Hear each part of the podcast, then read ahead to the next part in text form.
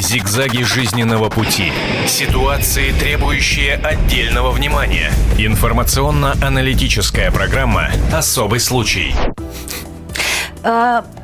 Здравствуйте, дорогие друзья. «Комсомольская правда» продолжает информационный эфир «Особый случай». Таково название нашей очередной программы. И случай действительно любопытный, который собрал нас сегодня здесь всех в студии. Отношения с любимыми соседями всегда, в общем-то, были объектом особого внимания. Это и потопы, это ремонты, это ночные гулянки. Каждый из нас может рассказать множество подобных историй из собственного опыта.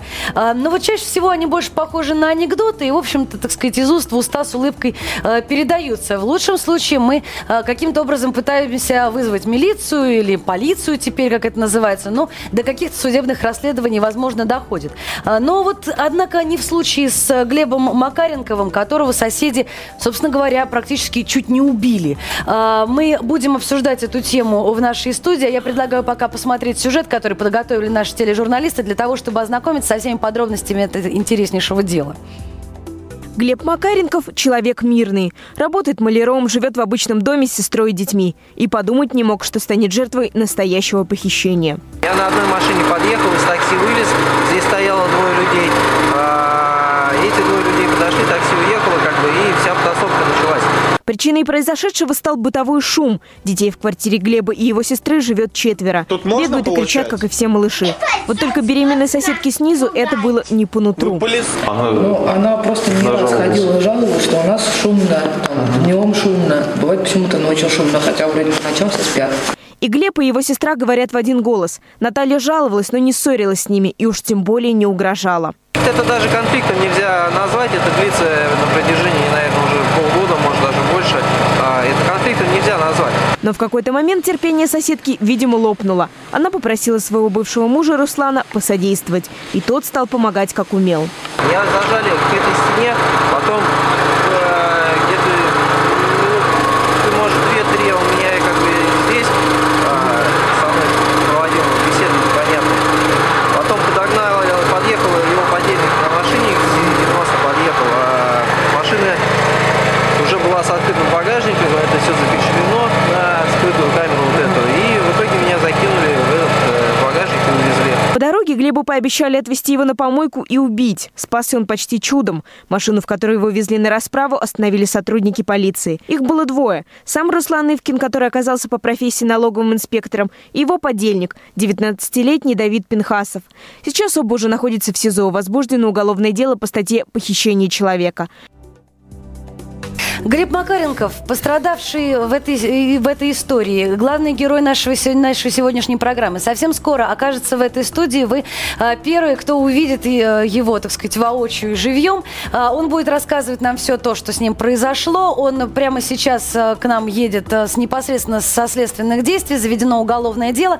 Будем знать все, что называется, из первых уст. Не переключайтесь, с нами будет интересно. Кроме всего прочего, я хочу напомнить телефон нашего прямого эфира 8 800 200 ровно 97 02. Если вам есть что добавить, рассказать к этой истории, если у вас есть свой опыт общения с соседями, любой, добрый, хороший, плохой, судебный, полицейский, какой-то силовой, все ваши истории будут нами с удовольствием выслушаны. 8 800 200 ровно 9702. Сейчас я хочу представить тех, кто сидит рядом со мной в студии. Корреспондент московского отдела Александр Бойко и наш гость, психолог Александр Федорович. Здравствуйте.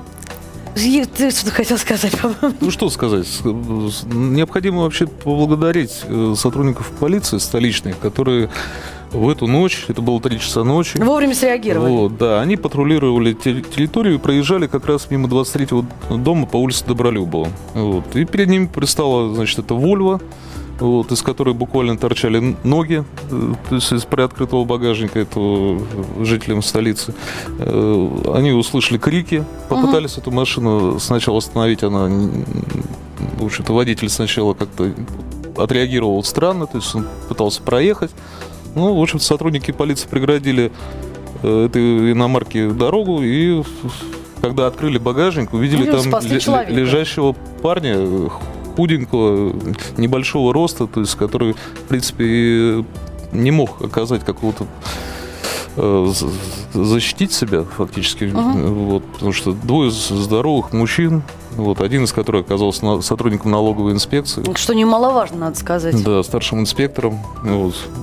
Старший инспектор, старший государственный налоговый инспектор отдела камеральных проверок 48-й межрайонной инспекции Федеральной налоговой службы. Прекрасно. Вот. 32 года мужчине. Вот. Зовут Руслан Ивкин. Вот. Взял бедного этого, можно сказать, парня. Мальчика. Да, да, засунул в багажник. Вот, и пообещал куда-то увезти, и, в общем-то, на этом...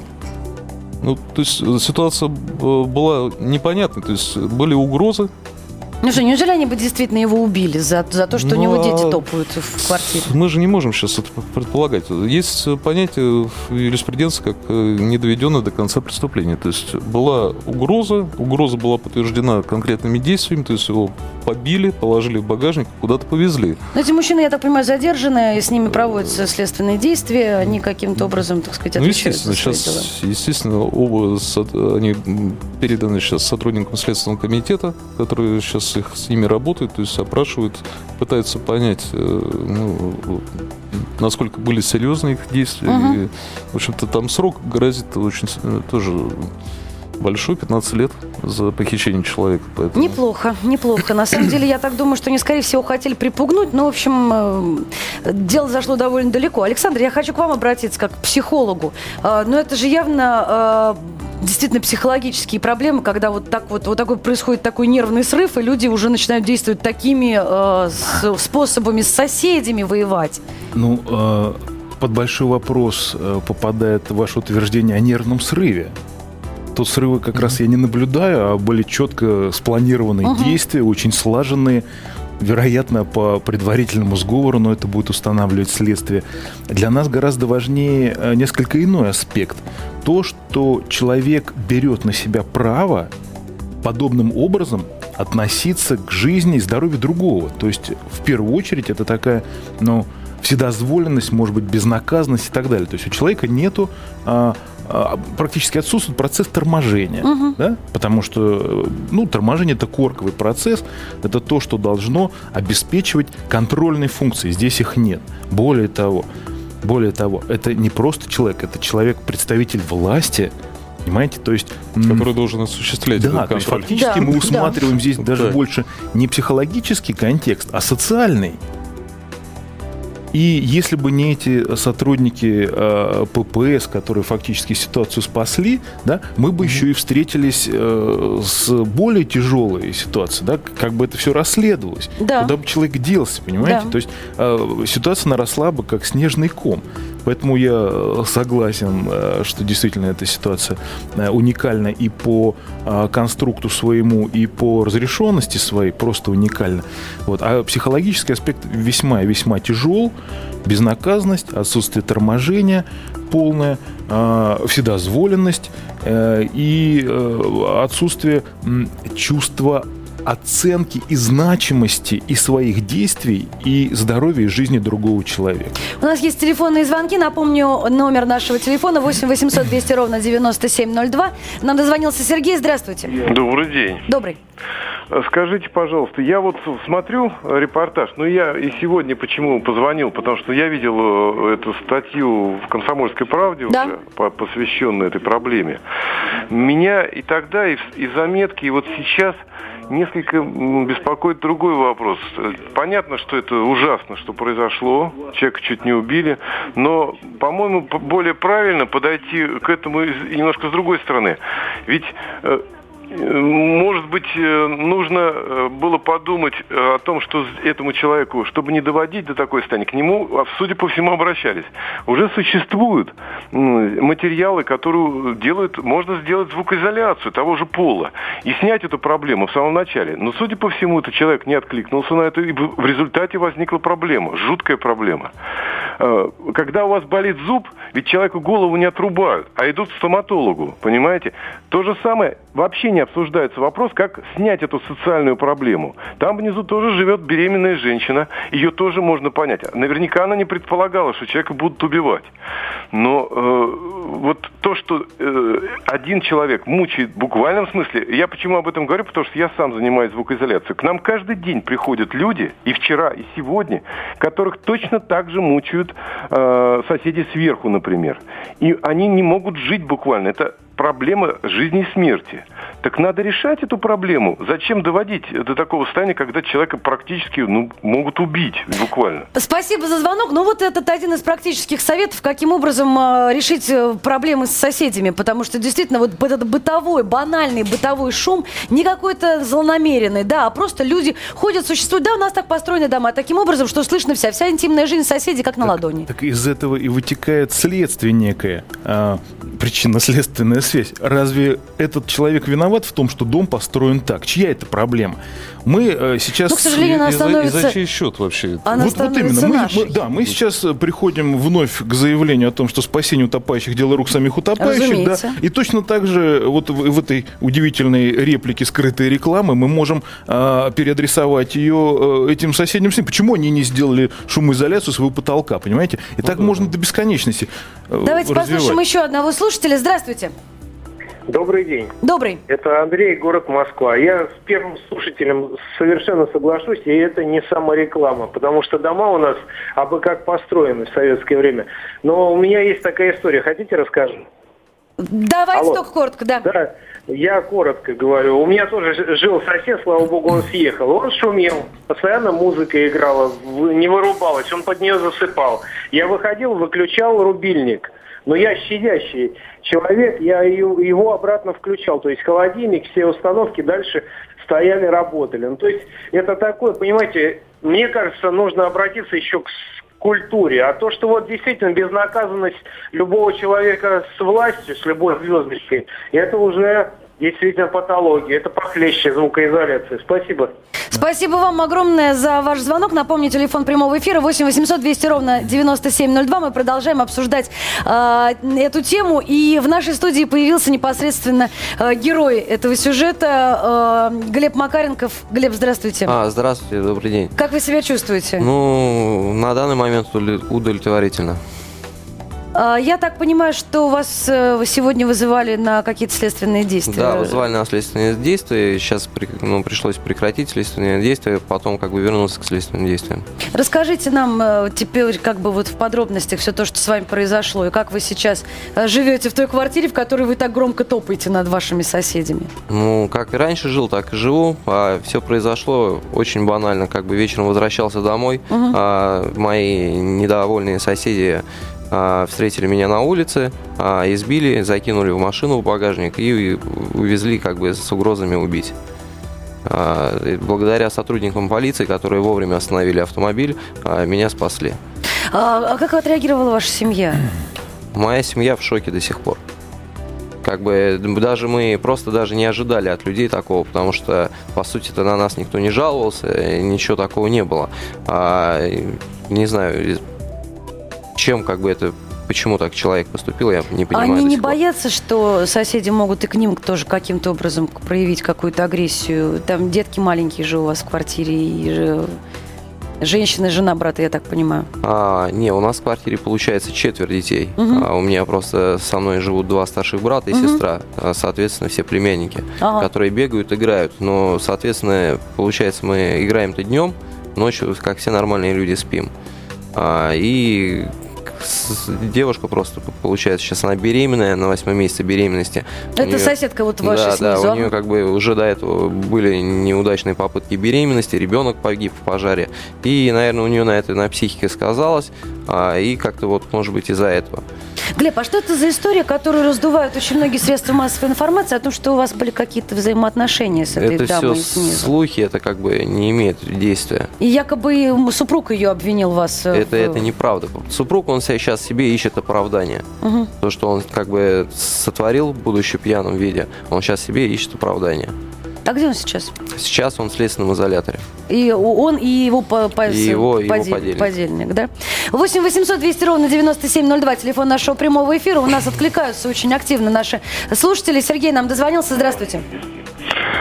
Вы знаете, я уже вам звонил, но я хотел сказать, вот человек у вас там, психолог сидит, он сказал, что это скрытая реклама, что я звонил. Я не называл торговых марок, и никакой скрытой рекламы не было. Я сказал, в принципе, что проблемы эти, серьезные проблемы звукоизоляции. Нет, совет хорош, только зачем еще? Спасибо большое, мы вас поняли, мы приняли это к сведению. Это действительно один из аспектов ситуации, на самом деле, поскольку мы вынуждены жить в таких условиях, и никто нам, к сожалению, коттеджи отдельно стоящих не может предоставить, чтобы мы не донимались соседи, так и так будем донимать. Там мимо забора кто-нибудь проходит на дачных участках. Посмотрите, что творится. За каждую пять земли идет драка. Есть у нас еще телефонный звонок. Алло, здравствуйте. Здравствуйте. Здравствуйте. Меня зовут Александр, я из Москвы. Живу тоже в таком, стареньком доме, где изоляция не очень хорошая. И я хочу сказать, что это не редкость, такие случаи. Была реальная история. Под выборы, какие уже не помню, они случались. В общем-то, сидел дома под утро уже, и как будто удар в дверь. Я подошел, посмотрел в глазок, ничего нету, пустота. Думаю, ладно, ерунда. А на утро открываю дверь, все в стеклах, запах керосина, и соседи мои там залиты этим керосином. Я к ним позвонил, и мне соседка рассказала, что это их запугивает вот так вот. А сосед снизу, ему не нравится, что дети бегают по квартире его, то есть по потолку его. И он вот таким образом взял бутылку с керосином, ударил им в дверь, и в следующий раз, мол, я подожгу. Обращались в милицию, там куда-то еще, в общем, приходили разные люди, но в итоге этот сосед нормально так и живет, конечно, не кидая больше никакого керосина, а это все списали на хулиганство каких-то там скинхедов под выборы. Спасибо вам за звонок, спасибо большое за рассказ. 8 800 200 ровно 9702, телефон нашего прямого эфира. Александр, это что, норма стала уже отношений? К сожалению, мы сейчас наблюдаем мощный социальный регресс. Да? Это, если говорить юридическим языком, есть такое понятие «принцип Талиона». Око за око, зуб за зуб. Это то, что во всех странах и во все времена категорически пресекалось именно для того, чтобы был введен закон. Закон должен быть единым для всех. Вот. В нашей ситуации, как я уже говорил, здесь дело даже не столько в психологии, потому что психология, она, в общем-то, есть внутренняя и внешняя. Угу. И одно дело культура поведения, а другое дело ощущение, что мне за это ничего не будет. А вот в тот момент, когда мы говорим о внешней психологии, вовлекается в процесс социум, то есть законность. И если вот в этой ситуации, если мы пытаемся найти, скажем так, кто бы мог быть ответственным за это, то, конечно, это и шумоизоляция, и прочее, но все это входит в понятие внутренней политики. То есть то, что регламентирует взаимоотношения. Я вынуждена нас прервать, потому что нас ожидает выпуск новостей очередной. Мы совсем скоро вернемся в эту студию. Мы продолжим обсуждать интереснейшую тему. 8 800 200 ровно 9702, телефон нашего прямого эфира. Не переключайтесь. Об этом нельзя не говорить. Особый случай.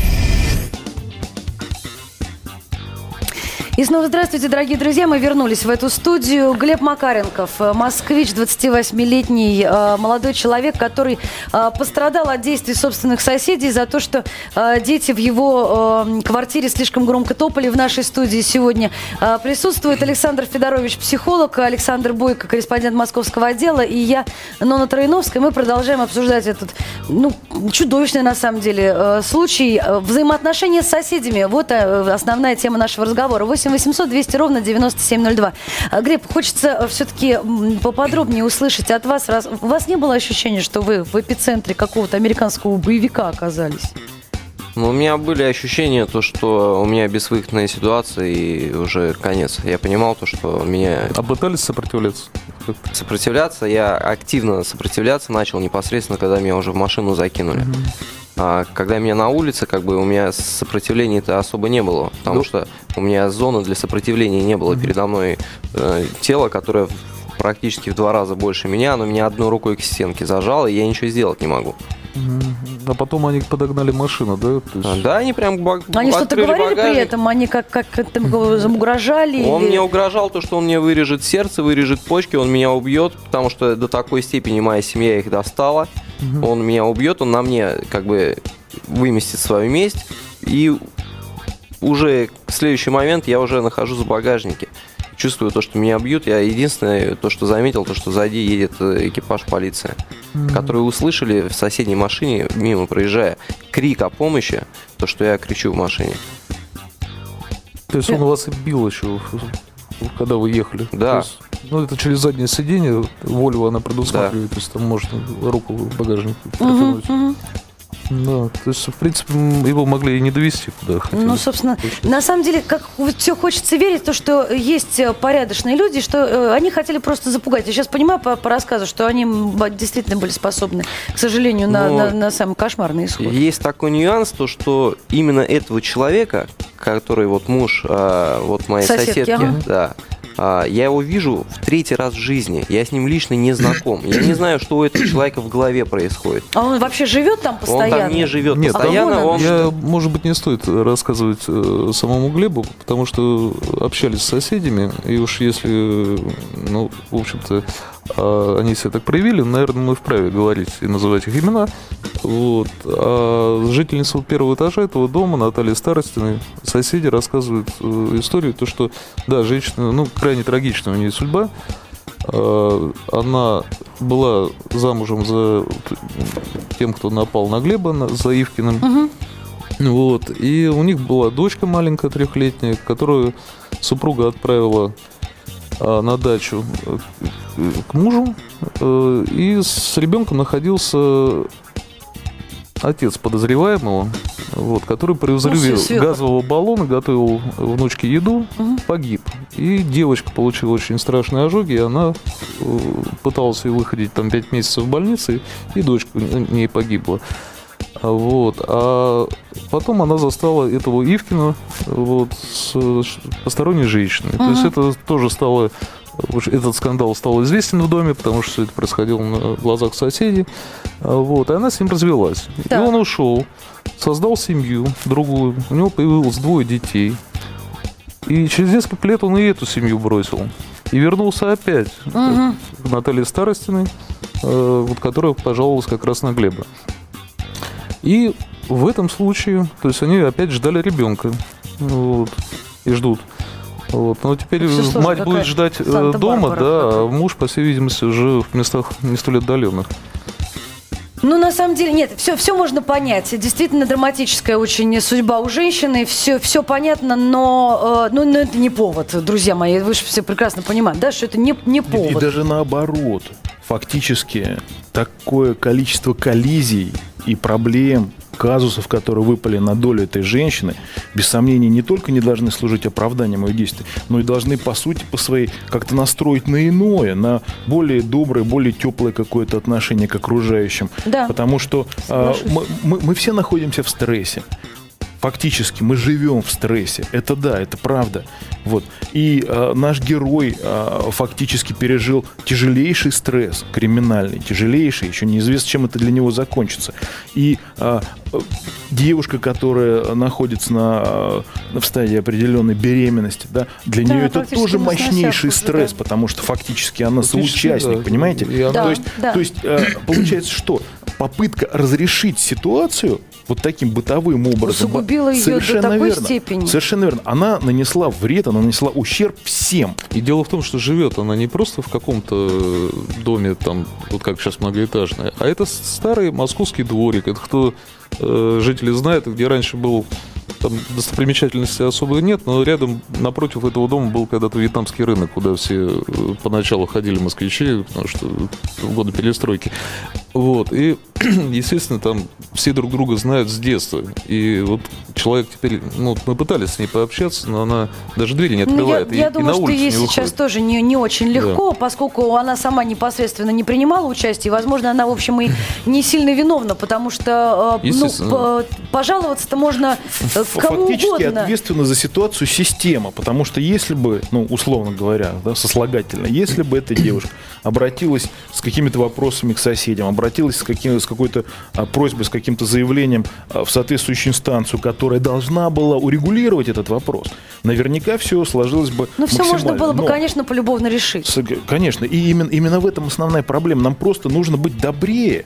Нам просто надо уметь разговаривать и слышать друг друга. И к самим себе, потому что я совершенно убежден, что ей тоже пришлось пережить это все. У нас есть телефонные звонки. Алло, здравствуйте. Говорите, пожалуйста, мы вас слушаем. Алло. Алло. Да, алло. Говорите, пожалуйста, мы слышим вас. Алло, здравствуйте. Здравствуйте. Вы знаете, я звоню с Москвы и вот наблюдаю такую тенденцию, какая-то вот пошла у нас. Такое прям принимают участие над порядочными людьми. Клевету всякую сочиняют, подключая своих знакомых из полиции, которые бравируют удостоверениями, запугивают нормальных людей. Вот и здесь такая же ситуация. Вот жил бы над этой женщиной какой-нибудь криминал или наглый какой-нибудь бессовестный сотрудник полиции. Она, наверное, бы и не заикнулась. Сейчас слабее и порядочнее, вот над теми сейчас прям пытаются так и почесать и руки, и языки. Это сплошь и рядом проявляется. Спасибо за звонок. У нас, по-моему, есть еще телефонный звонок. Здравствуйте. Говорите, пожалуйста, мы вас слушаем. Алло. Да, говорите. Вы в прямом эфире. Добрый Здравствуйте. День. Алло, меня зовут Елена. Алло. Алло. Говорите, говорите, мы вас слушаем. Да. Я находилась примерно в такой же ситуации.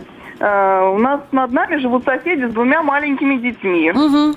Вот. У меня старшая девочка учится в университете, как бы хочется ей отоспаться, там выходные, еще что-то. Но, естественно, детки выходных не признают, я имею в виду наверху, и тоже просыпаются рано, в 7 часов, и начинают топать. Вот. Когда эти люди заезжали, как бы ремонтировали квартиру, мы говорим, давайте мы вам даже денег дадим, чтобы вы сделали звукоизоляцию пола. Угу. Как мы в свое время, заезжая, сделали свою звукоизоляцию своего пола, чтобы не мешать соседям. Они отказались, сказали, что у них и так все будет хорошо. В результате вот сейчас мы все мучаемся. У нас тоже маленькие дети, мы все это понимаем, как бы, конечно, никаких действий не производим, но вот старшая дочка периодически к ним все-таки заходит и просит как-то потише, одеть в мягкие тапочки, там еще что-нибудь, потому что постоянное цоканье чуть ли не на роликах, разъезжание, очень сильно нервирует, тем более у нас сейчас грудной ребенок дома. Вот, поэтому, есть некий накал страстей, конечно, не такого уровня, но как-то пытаемся разрешить, там, время установить, в которое все-таки тех детей немножко обуздывают, чтобы мы как-то могли отдыхать немножко. Вот так вот, только расписанием живем. Спасибо большое вам за звонок. 8 800 200 ровно 9702, телефон нашего прямого эфира. На самом деле проблема-то гораздо шире. И проблема не только в том, что мы живем в квартирах, увы и ах, совершенно лишенные собственного интимного пространства. Мы живем друг у друга на головах, практически прекрасно слыша все то, что происходит у соседей. Но проблема-то, мне кажется, даже не в этом. Проблема в том, что мы стали себе позволять какие-то реакции на любое не понравившееся нам действие любого, так сказать, мимо проходящего человека, совершенно неадекватные этому действию. Да они не просто неадекватные, они открыто агрессивные. Это давайте называть вещи своими именами. Это открытая агрессия. Да? Мы скандалим. Мы друг друга запугиваем, делаем это совершенно верно. Безнаказанно мы вновь и вновь приходим к одному, что должны быть системы, регламентирующие это. И хорошо, если вот такого рода проблемы доставляют дети. Да, в стране проблемы с демографией. Угу. И надо как-то я совершенно разделяю слушательницу нашу, последний звонок. Это дети. Другое дело, когда вопрос идет о ремонте многолетнем, длящемся в одной квартире, когда речь идет о домашних животных, да, когда на детской площадке невозможно выйти, потому что там все загажено, когда речь идет о людях пьющих и которые ведут себя как-то малоадекватно и в этом смысле тоже безнаказанно. Потому что одно дело дети, топающие днем, как-то дети все чаще ночью спят. А люди пьющие, у них как раз все с точностью да наоборот. Они ночью-то не спят. Понимаете, вот где проблема. Она гораздо шире. Я несколько лет уже пытаюсь, вернее, не только я, вообще женщины нашего подъезда пытаются отучить наших мужчин перестать курить в лифте. Потому что люди заходят в лифт на 12 этаже и тут же закуривают сигарету. Едут на первый этаж. Войти после него полдня совершенно невозможно. Совершенно. И в лифте, и в подъезде. Да. А у подъезда, когда люди собираются, 5, 7, 12 человек и закуривают, что делают первый, второй, третий? Я живу на втором этаже. Понимаете, если около подъезда начинают курить, все, я курю вместе со всеми. Ну и лестница точно так же, выход на лестницу тянет во все квартиры. Кроме культуры каждого и необходимости каждому быть добрее и теплее по отношению к своему соседу, потому что это же все возвращается.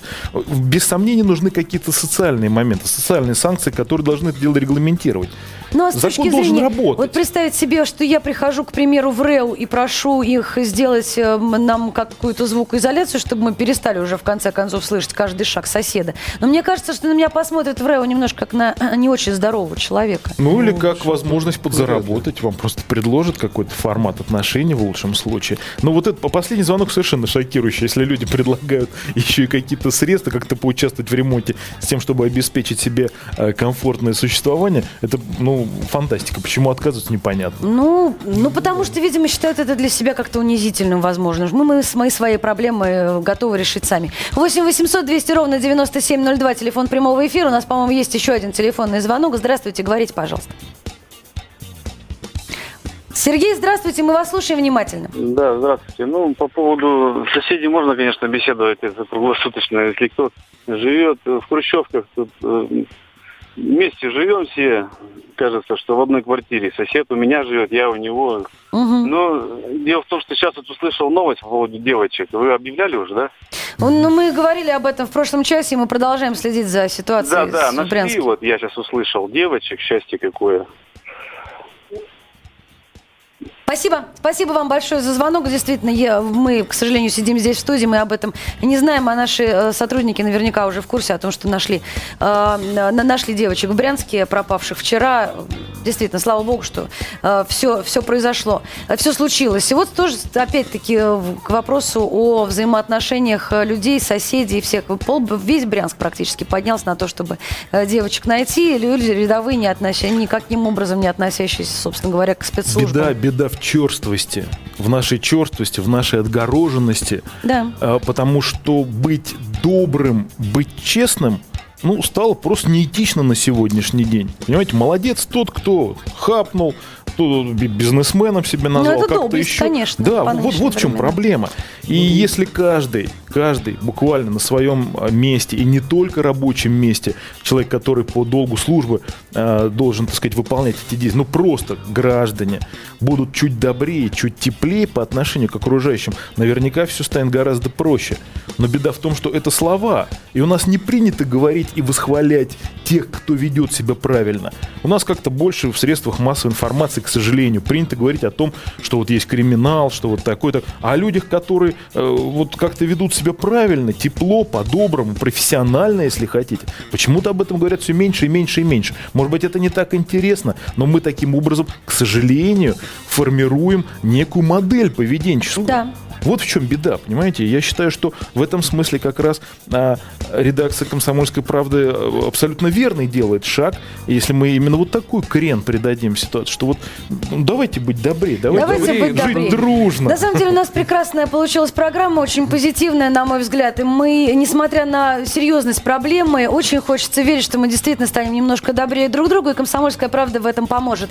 Глеб Макаренков, спасибо огромное, что пришли, здоровья вам, удачи. Александр Бойко, корреспондент московского отдела, Александр Федорович, психолог, Нона Трояновская. Всем спасибо, до свидания. Зигзаги жизненного пути. Ситуации, требующие отдельного внимания. Информационно-аналитическая программа «Особый случай».